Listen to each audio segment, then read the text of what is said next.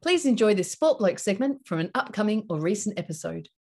So, Stewie, the NBL continues to be very interesting. We'll get to the Matt Hodgson stuff soon, but we'll talk about some other stuff first. Tassie, four in a row in the top four. Yeah. Can I make the finals? Well, we'll get to that. we will get to that. So yeah, look, another crazy week of upsets, big scores, and uh, yeah, as you mentioned, Tassie, we we absolutely have to talk about there. I'll quickly run through the six games that have happened since we, we spoke last. So Tassie 77 defeated Sydney 70. Cairns 102 beat Brisbane 94. Perth 101 defeated Southeast Melbourne 79. Sydney 84 defeated the Breakers 65. Tassie again 94 defeat Melbourne 85. And Southeast Melbourne 88 defeat Illawarra 87 in a cracker. Absolute cracker. And New Zealand back in the bad ways, unfortunately. yes. But let's talk about the good news of the Tassie Jack Jumpers. We have to talk about Oh, this. magnificent. My favourite story of the entire season so far. Oh, it's great to see.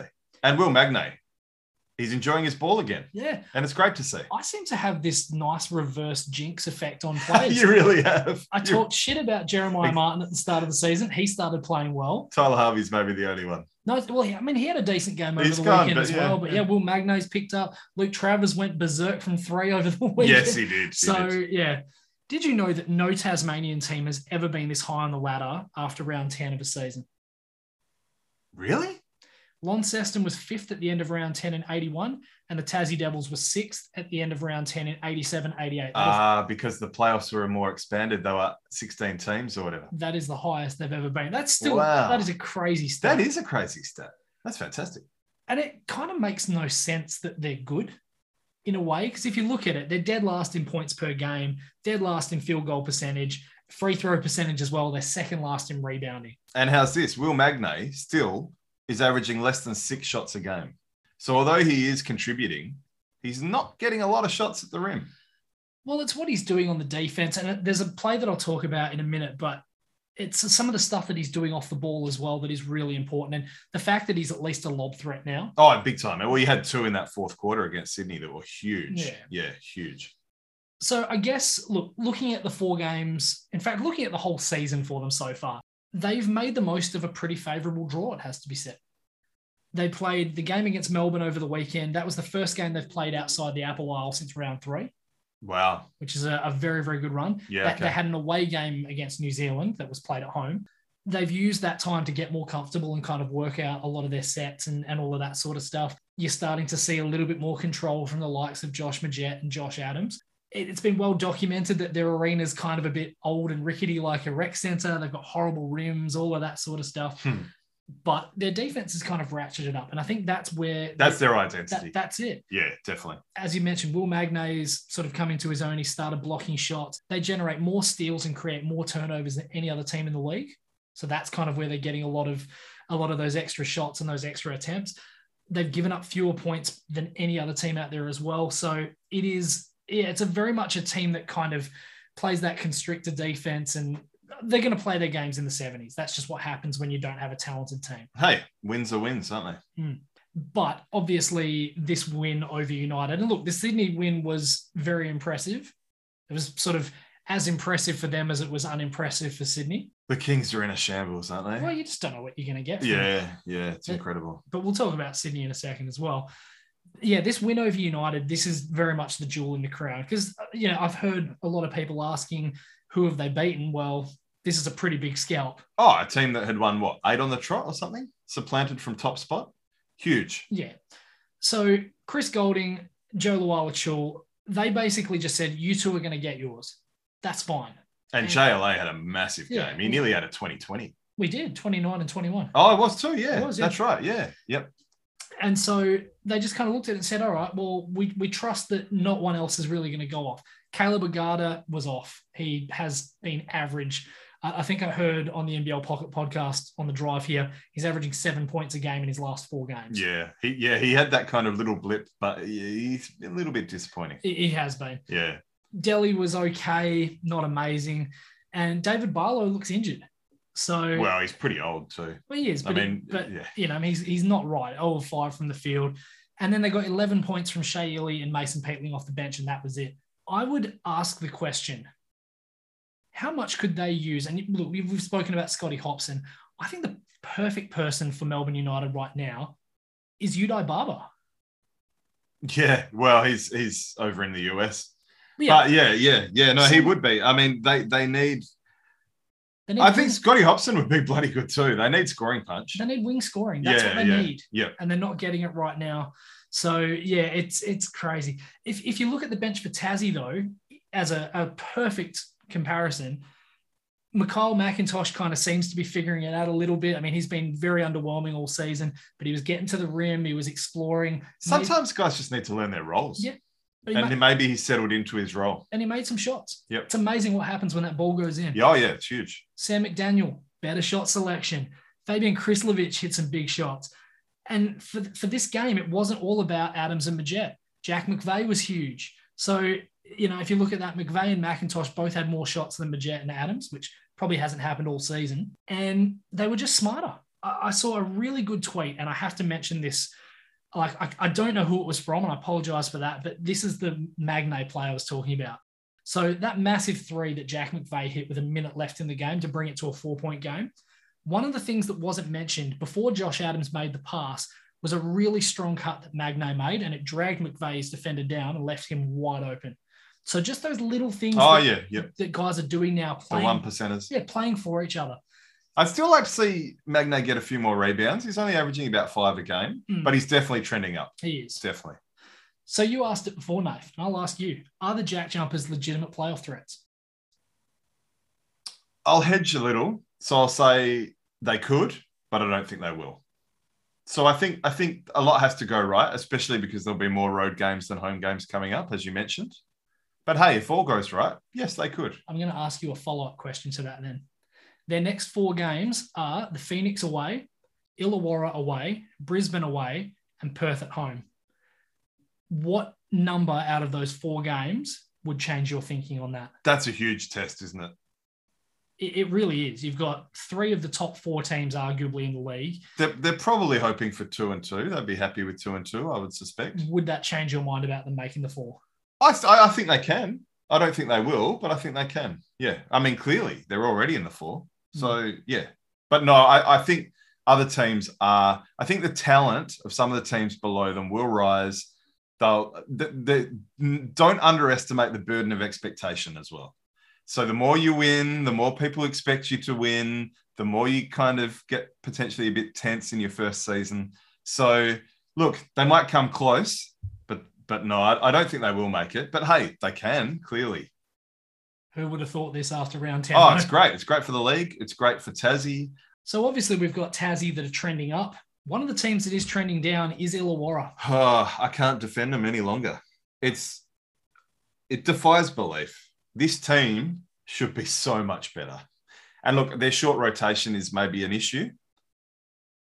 My goodness. but it is completely unacceptable when you're going up against a team like Southeast Melbourne, who are missing Cam Gliddon, Ruben Tarangi, Dane Pineau, and Kyle Adnam, and, And their coach. Simon Mitchell. Yep. So you've got four players, and also keep in mind that the Phoenix played two days earlier against the Wildcats and gave up a 21 nothing run to get blown out after leading double digits in the first quarter. Oh, that, that game was incredible. It was ridiculous. So for the Hawks to come off a really poor loss to New Zealand on Wednesday, have a few days off, and then yeah, Southeast Melbourne have to play that game right away after getting blown out at home. And look, it was only a one point game, and Illawarra nearly won it. But geez, they needed that one. But it just again, this is one of these things. The the minutes that the starters had to play for the Phoenix, I think the only starter that didn't play like 33 minutes was Joe, Zhou Qi. Che, yeah. and he was gets in foul trouble. yeah, and he was kind of sharing minutes with uh, with Brandon Ashley. Yep. But Ashley already looking like a good pickup. It's got to be. So he has his own foul troubles, yeah, he does. but he's handy. He's handy. He does. He, he sets a really bad pick. I got to say, at risk of kind of sitting in my rocking chair in a get off my lawn moment, Slow down. no one holds picks anymore. No. It's so annoying. No one sets a pick. Like nearly every, this is NBA as well. Nearly every pick that is set is an illegal pick because they don't hold position. They start running often before the defender comes. It's terrible. Yeah, it bothers me. Yeah. Hmm. Yeah. He can be untidy at times, but he is a handy player and he will be a handy player. Well, there were two, Mark my words. two in the fourth quarter on consecutive possessions that were called. So Yep. that, that was sort of pretty key to Illawarra getting back ahead. And the starters looked absolutely gassed. I think obviously the key thing is the last minute of this game. Back to back steals from Antonius Cleveland gave the Hawks a three point lead.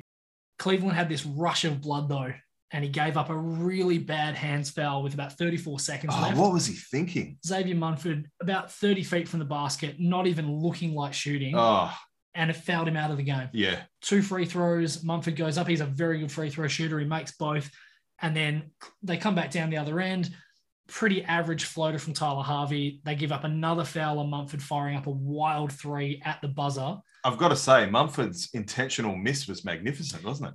That was like a textbook intentional miss because there was only like 1.3 seconds left or something. Well, look, as much as I don't particularly love the guy, you've got to actually give credit to Mitch Creek on that one because Mitch Creek came up behind him and said, miss the three. Ah, okay. Yeah, He said, yeah. miss it. There's like No, I didn't pick up on that. Yeah. The commentators were talking about it, but yeah. No, yeah. he, he did. He came straight up to him and said, "Miss it. There's one second left. They're going to have to fire it up." And Speaking of the commentators, by the way, did you hear Gazy say that Illawarra have four imports?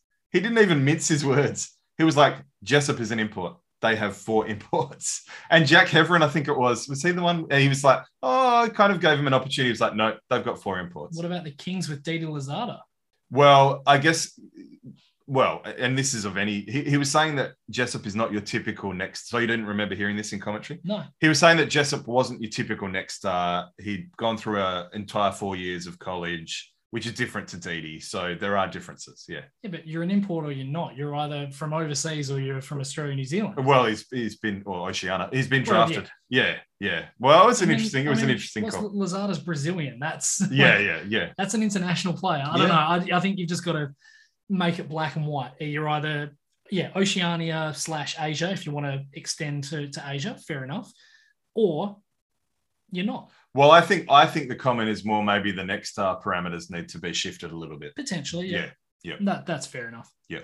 But I think part of the reason Cleveland, so Cleveland and Tyler Harvey, I think are two and three on the steals Yes. ladder.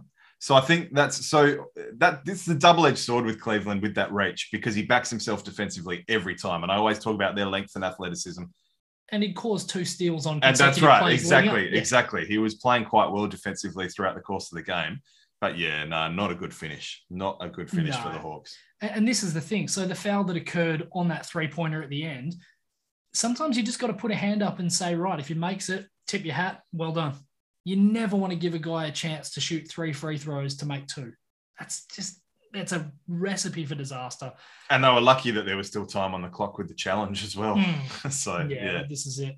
Now we haven't actually said much great about Ryan Broekhoff this season, but we do have to talk about his Dennis Rodman, His yeah, 16 rebounds. My Mhm. gosh. Yep. How tall is he?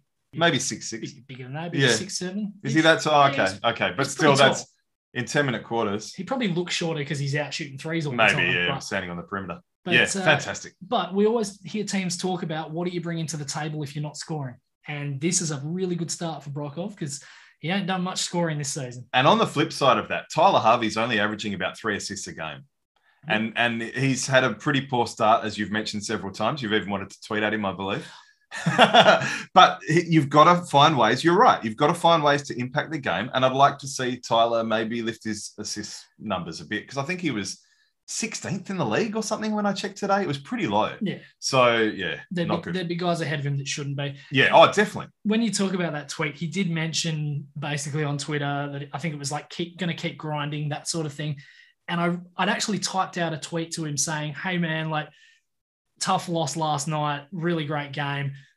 Stick to that floater game. Get to the free throw Yeah, line yeah, and, yeah, and- and yeah. shoot your floater. And the three balls, man, just unless you're on fire, stick to the catch and shoot. Don't go, you know, this herky jerky stuff." And I tweeted, I had the whole thing typed out, and I thought, nah, because that'll cro- probably bite us in the ass in the so yeah, so I deleted all that.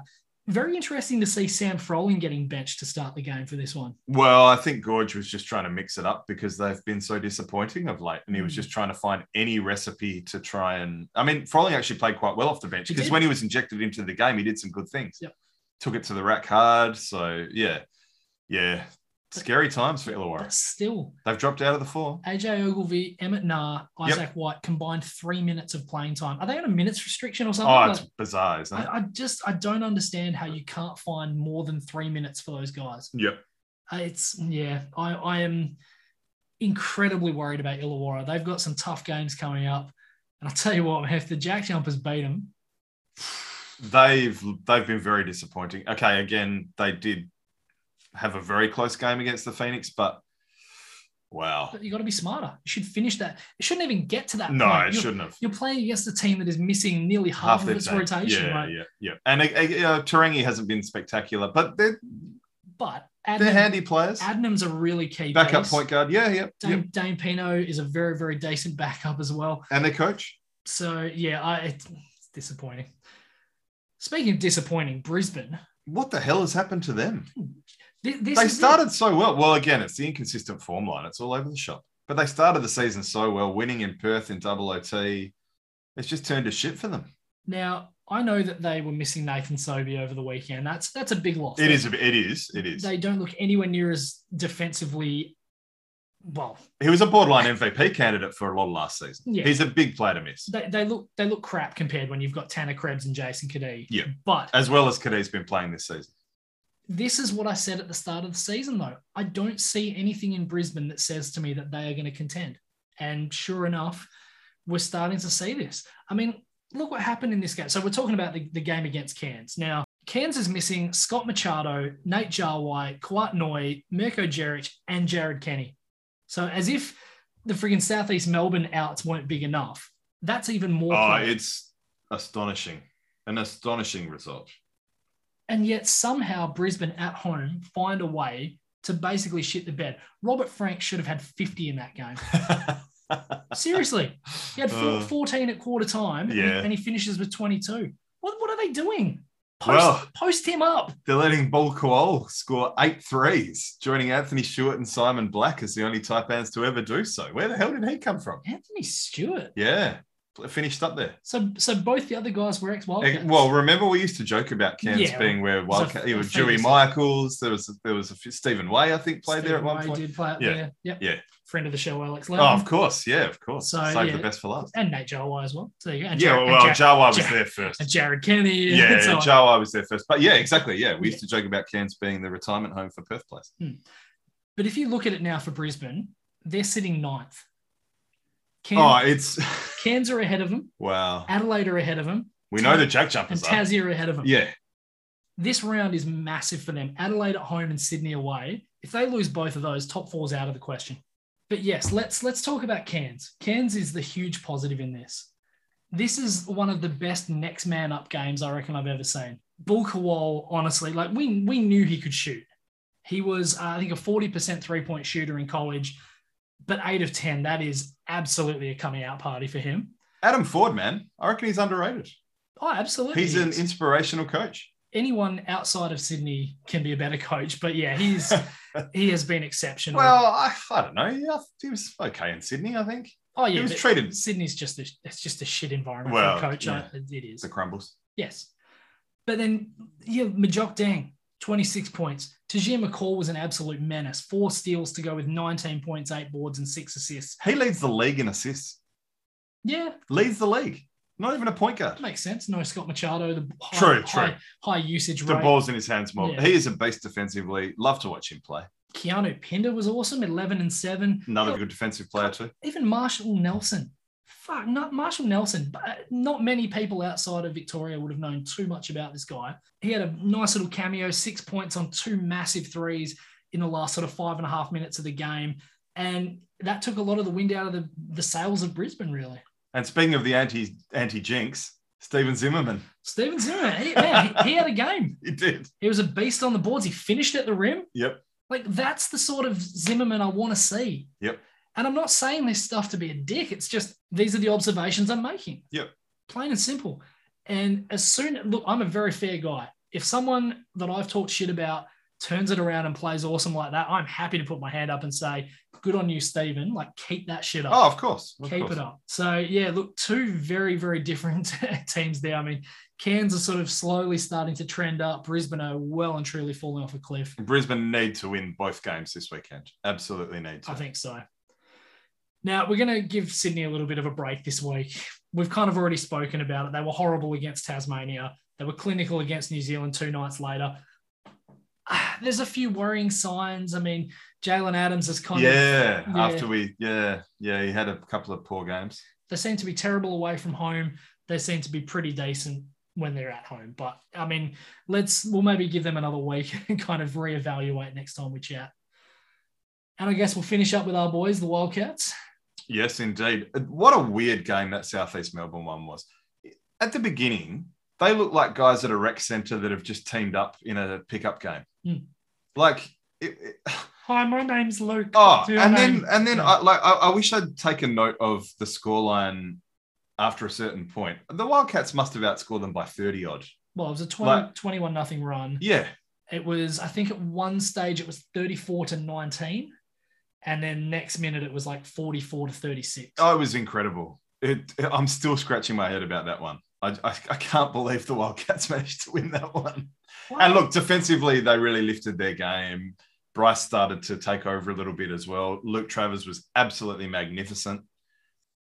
Wow. I, I wonder what happens if Travers misses that first three instead of making it. Butterfly effect, who knows? yeah, does he put it back in the queue like I said he should? But, But yeah, his his injection into that game did change things for the Wildcats. Yep. And and I do think he he needs to get minutes. Yeah. He, he's showing why Trev had so much faith in him last year. And maybe Scott didn't have enough faith in him. Maybe that's changing. and look, that's the version of Luke Travers that can play in the NBA. If that guy turns up, doesn't have to shoot four of six every game from deep, but if he can go, let's just say, I don't know, two of five, you could live with that. I think what people forget is that when we talk about the NBA, okay, our recent history is Ben Simmons, Josh Giddey. Travers could etch out a very nice career off the bench in the NBA. We're not saying he's going to be a star, but he's he's good enough for the NBA. He is because he's long, he's athletic, he plays really hard. Ever since that game two semi-final game against Illawarra last season, I knew he could play in the NBA. Now, maybe he'll be a second round pick. Maybe he'll only play every third game, for example. But he can offer a team something. And he's still very young. So the Wildcats got to enjoy him while they still have him. I need to see more of that before I believe that he's an NBA player. But look, Oh, he is. He is. I think he is. He's Yeah. not. He's maybe not a starter. He's maybe not a star, but he he can help an NBA team, He even just scrimmaging at practice. that's fine. Look, I'm not convinced yet. You are. That's Yeah, fine. yeah. Youngest Wildcats to top score since I think it was like 1995, something like that. So very, very uh, big night for Luke. Do you know who that was? Martin Cattalini or something. Probably would have been Catalini Yeah. or Aaron Trahair, maybe someone like Oh that. yeah. Okay. Yeah. Yeah. But uh, yeah, look, he covered up for a rare off night from Vic Law and uh, a phenomenal all round performance, though, by the majority of the Cats. Majok Majok still 100% from three over his career. He's got good form too. He does. Yeah. He does. Yep. So yeah, great game all round. You mentioned the Pocket Podcast blokes before. They've just basically booked Perth a spot in the grand final. I'm not prepared to do Do, that. do you know what though? They make the good point. Who who's going to beat? What are the two teams that are going to beat them? Well, and this is the thing. Sometimes I think that a lot of the Wildcats' success is simply down to the fact that they're just consistent, and no other team in the NBL is. Exactly. Yeah. Oh, look, I'm still look. I yeah. I, there's a very good chance it'll be them, but I'm still not convinced. Yeah, I mean, obviously you can't. It's a bit tongue in cheek. Yeah, can't yeah, lock them in. I, but, I appreciate that. but at the moment, there's no. well, they're top of the ladder. there's no. Two, it'd be us and the Jack Jumpers at the moment. So yeah, it's uh, it, it look. Perth and Melbourne at the moment, I but we'll so. see what I think so. So let's get to the, the bullshit, the Matty Hodgson incident. Yes, indeed. Have Now, why do you call it the bullshit? This is interesting. Oh, look, I just don't think it's been handled very well. I think it should have been handled a lot quicker than this. Yeah, I do have an issue with the timing. Yep. The fact that we're in all likelihood going to find out the result of this the night before the game Yep. this weekend against uh, against Melbourne, Melbourne. United, Yeah, big game. which is a it's a huge game, top, of the table, clash, like a proper top of the table Yeah. clash. Yeah. yeah. Un- un- unlike unlike the top of the table that Dwayne Russell I was going to say, yeah, not like Russell. second and third. But Yeah. Yeah. But uh, yeah, I, I just think the fact that this happened, what, a week and a half ago, and we're at the stage where they've handed out a punishment and it's been basically said, you can challenge this. So let's go through this chronologically. What do you think of the punishment? It hadn't been handed down by the time we recorded. And incidentally, apparently what was said was very innocuous. Shane Hill came out and said that not much was said at all. So that's interesting. I assumed it was something worse. So I was wrong about that one. Yep. He was given a game with two games suspended. So Three games. could total, be yeah. three total.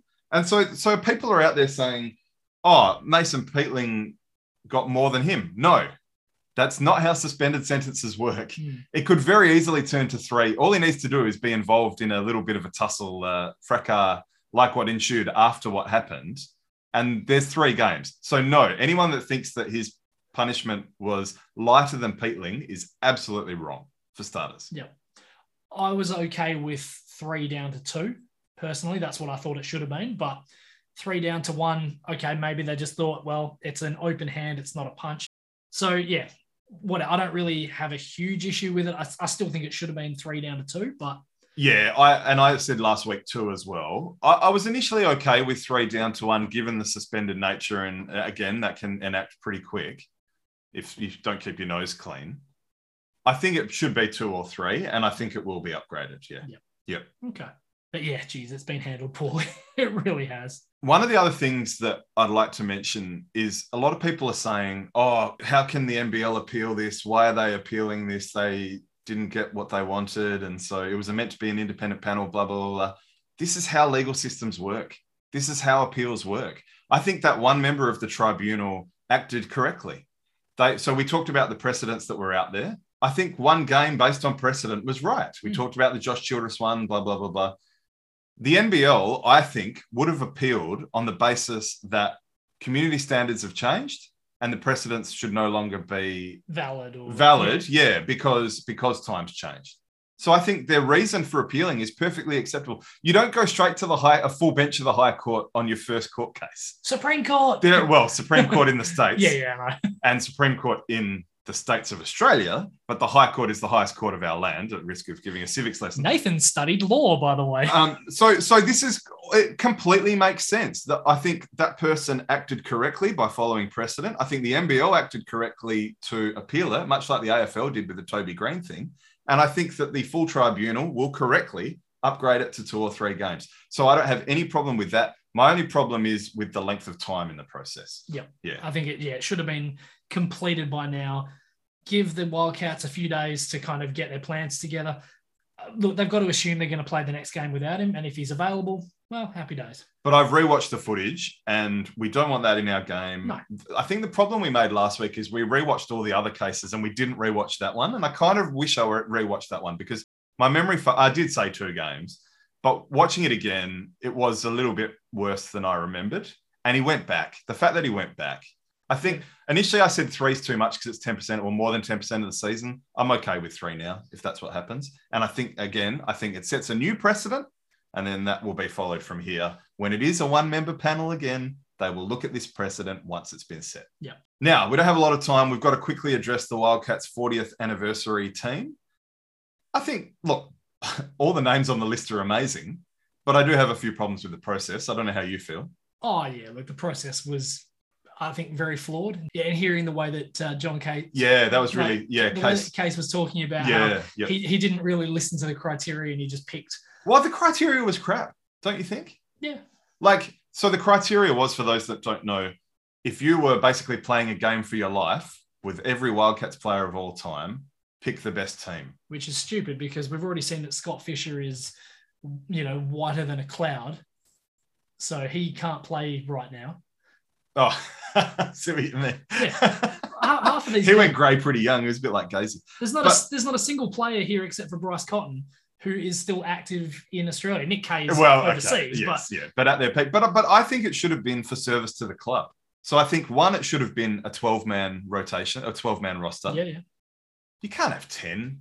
I mean, there's more than 10 in a team in a game. So why would you limit it to 10? Yep. And then Jesse Wagstaff's about to play his 400th game. You can't find him on the team. You That's can't, yeah. Well, but that's another reason why if you have a 12 man roster, I think Jesse and Mike Ellis probably make up the last two spots. I think so. And that would be very fair. and Matty Knight probably a bit unlucky to miss out. Well, it's so funny you say that because those those are the two guys I had which were kind of you know the snubs, I guess, so to speak.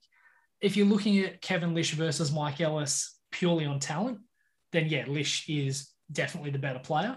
But he only played a couple of. Yes, he won a championship. Yes, he won an MVP. And Ellis did more, I guess, for the Wildcats and for the organisation and for WA basketball in general. So, and I love Nick Kay. I'm a massive fan of his. I was devastated when he left, but he only played a couple of seasons too. Again, championship let, winner. let- let me just yeah, let he me was just, key. Was key. I don't actually have a problem with that, let but me, yeah, let me address the Nick Kay thing. So he averaged 15, 8, and 3 and shot well over 50% from the field, 40% from three, 46% from three in his second season. Oh, he was huge. All NBL first team both seasons and Yep. huge in Perth winning championships both years. That's kind of where I look at it. And I Yeah, say, yeah. like, don't get me wrong. Jesse Wagstaff has been one of the great servants of the Wildcats. He's been a huge part of so many championships. I think longevity has to. They sh- they should have made it more than ten. And they really fell away there. That's yeah, the problem. yeah, Again, Kay is the better player. Yep. Wagstaff, longevity, yeah. willing to stick with the club. all And well, and number of championships. Yeah. And he's been a key contributor on several championships. So yeah. but Nick Kay did help the Boomers win a bronze medal. Well, that's very important for the 40th anniversary of the war. So we owe it to him.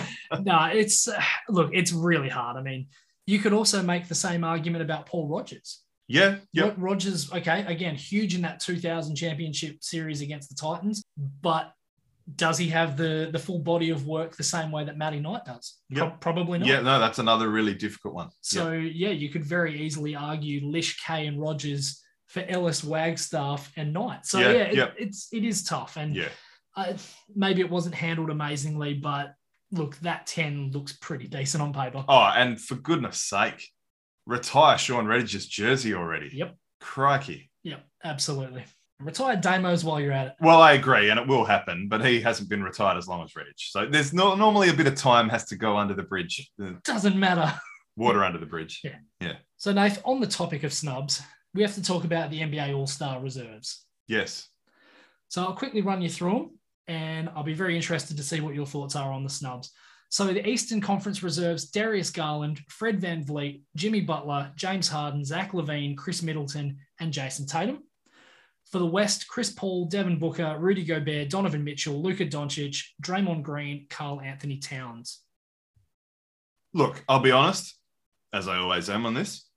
I haven't watched a hell of a lot of NBA yet. I don't start watching the NBA until kind of Two months ago. Well, I I watch bits and pieces. I mean, I ramp up. Like when, when by the end of the season, I watched every game from the second round onwards. Hmm. So once we get to the end, I watch a lot, a lot. But with the uh, and it was big with the Ashes, and then obviously the NFL and blah blah blah blah. So I kind of budget my time with NBA ramping up. So I haven't seen a hell of a lot. I watch on average one game a week.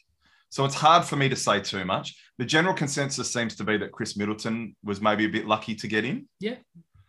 But look, it's a pretty good list. Feel great for Garland and VanVleet as guys that are a bit younger. making their first All Star. Yeah, yeah. And it is worth noting as well, Kevin Durant and Draymond Green won't be able to play for injuries. So LaMelo Ball's made his first appearance, and Dejounte Murray from your Spurs has made it as well. Yeah, that's I I'll be honest, I didn't even know that had happened. So good on him. Yeah. Oh. And he's played very well. So yeah. Oh, he Yeah. has. So I did want to just quickly mention something. Kevin Pelton, I think, had the best description of this. At some point, snub changed from meaning an intentional dismissive oversight to being used to describe any player who doesn't get picked. Maybe for some, but I always refer to a snub as an egregious decision. So yeah. But may, yeah, probably for many it is. Well, Yeah. more so, I guess, looking at what the internet is all about. now. Yeah, all these yeah. people on forums saying, ah, "Oh, Zaza Pachulia should have made it. He's such a snub." Oh, I've got to mention on that actually. I had that wrong last week. I my memory was that the voting corrected itself, but you were right. The NBA brought that rule in mm. mid voting. Yeah, Yeah. so I I didn't realize that. So yeah. Didn't want to talk over the top of you, but you know, I know a couple of things. No, You're allowed to correct me when I'm wrong. nah, you're. You're fine.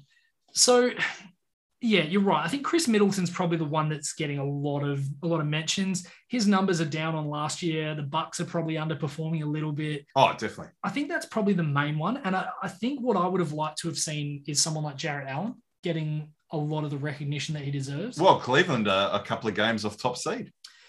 They are. They're a game and a half Yeah. outside of top seed. They're also two and a half, I think, or maybe three and a half games out of a play in, but still. You, well, the East is very It- interesting. it is very packed. yeah. But you could very much make the case that, yeah, a Cleveland side that is well and truly overperforming probably deserves a couple. And whilst Allen's numbers maybe don't sort of jump off the page at you, well, neither did Draymond Green's. And the stuff that he does inside, the shots that he changes. Oh, it shouldn't be all about numbers. As you know, I'm a massive eye test guy. It shouldn't be all about numbers. So well, yeah. I mean, it's clearly not. Dray- Yeah. Draymond Green averaged seven, seven, and seven this season. Well, and winning is important too. So being on one of the top teams in the West is huge. Yeah, so I, I think Allen's probably the really unlucky one, especially when you consider that there's not a single player on that Eastern Conference bench over six foot eight. So, okay, we're going to see a lot of basically. Oh, it's an exhibition number. yeah, we're going to see a lot of a lot of lineups of five guys that look exactly the same, which is I don't know. I'm not a big fan of that. I like well, to I'm not see. a big fan of the All Star game. Well, I know you're not, but I, I still you still like to see positions and, and all that sort of stuff. So that's that's not great. now that DJ's in, I might have to watch. You have to, yeah. Uh, well, uh, that's time I could be spending watching a real game like NBL or something, a game that counts for something. anyway, Yeah. look in the West before all of this stuff happened, you would have said, look, a lot of people saying Anthony Davis, he didn't play enough games for me. No, You- no, no, You no. can't bring him in there. No, not this season. Dejounte Murray was probably the first big one. So he initially was paying the price, I guess, for the Spurs being And we average. talked about Zach Lowe last week. Yep. but that's all good. Jaren Jackson Jr. is maybe a bit unlucky. He's probably the one I would fight for. Second in the league in shot blocking, massive part of Memphis being third in the West. Okay, he's not shooting an amazing clip. Ja Morant's actually averaging the same amount of rebounds a game as he is. But well, Ja's an MVP candidate. yeah, but I, I think what Jackson Jr. is doing for that Memphis team right now, he has made such a big leap. He's not quite at the Karl-Anthony Towns level yet, but yeah, he's well and truly on his way right now. And and yeah, uh, look, I said Draymond Green was probably the one that was kind of tricky. He'd missed 19 games. His numbers are a bit meh, but It was probably a bit lucky. yeah, but he's an eye test guy and he does all those intangibles for the Warriors. So, but yeah, I mean, going back to the Kevin Pelton thing, they're not intentional, they're not dismissive. They're just guys that didn't get picked because 19 or 20 doesn't go into 12. Yeah, well, we just had this conversation about the Wildcats, basically. Yep. Whenever you're picking best of teams, a few guys will be stiff. Pretty simple. So, as always, running out of time quickly, we'll look at the trades after the deadline and we'll look at it in its kind of holistic sense rather than. And there have been a few, and there's been some interesting ones, but we'll we'll come back to that. yeah So now a couple of things I wanted to just quickly throw at you before we uh, before we round this one out. In Philly, sometimes they play a game in the breaks between the quarters where a person's at a virtual blackjack table and they have to try and beat the dealer. Last week, a guy was given an eight, then a five. That's 13. Yep. He says hit. He gets a four. 17. Well, yeah, okay, yeah, that's tricky. He says hit again. Gets a three. 20. Oh no. Hit. Oh no. He says hit. Oh.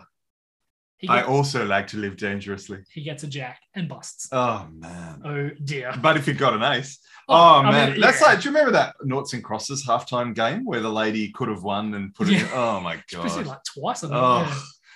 And a couple of crazy stats to round things out. So the day after we recorded, it was two slash two slash 22 Richie Benaud. in the US. Yes. Desmond Bane, who wears number 22, shot 22.2% from the field, had two assists, two steals, two blocks, two turnovers, and two fouls. Too good. Thankfully, yeah, well, thankfully the Grizzlies won by 12. Now I wish I could remember what platform it is. I think it's. I want to say Instagram. Julius Randle has unfollowed the Knicks on Instagram or Twitter or whatever it is. But the fact that he's unfollowed is massive. It's official. Kyler Murray's done it with the in the NFL with the Cardinals too, by the way. Dwyane Wade trolling Isaiah Thomas. So he took a photo of Jimmy Hour's gym for men five eight and below. I gotcha. I got you, fam. Yeah. well, that's brilliant. He's five nine. We talked about this last week. And then lastly, Tim Duncan has more wins than the Timberwolves. He's been retired for six years, and they were in the, the league before him. 1,158 for Timmy, 979 for the T Wolves. They're in the league a decade before. Yeah, yeah, him, a long time. Yeah, yeah. Uh, I have a Vince Carter stat, which I think is going to blow your mind because it blew my mind. All right. On the day he retired, Vince Carter had played in an NBA game against 37% of all of the players in the entire history of the league. Do you know the only reason you haven't blown my mind? I think we used this similar stat last year when it happened. I don't remember that. Yeah, well, I remember a crazy Vince Carter longevity stat that we used. Well, there's longevity in terms of him playing No, across but like four decades. Yeah, yeah, That's, yeah. thir- that's Yeah. three out of every eight Oh, it's players. incredible. Yeah, yeah. Well, across four decades, like you say. Yeah, that's nuts. But like, like the league goes back Yeah, to yeah, the 50s Yeah. and the 40s. Oh, it's like, nuts. it's- It is yeah. nuts. No doubt. Wow. Goodness me. Thanks for listening to this Sport Bloke segment.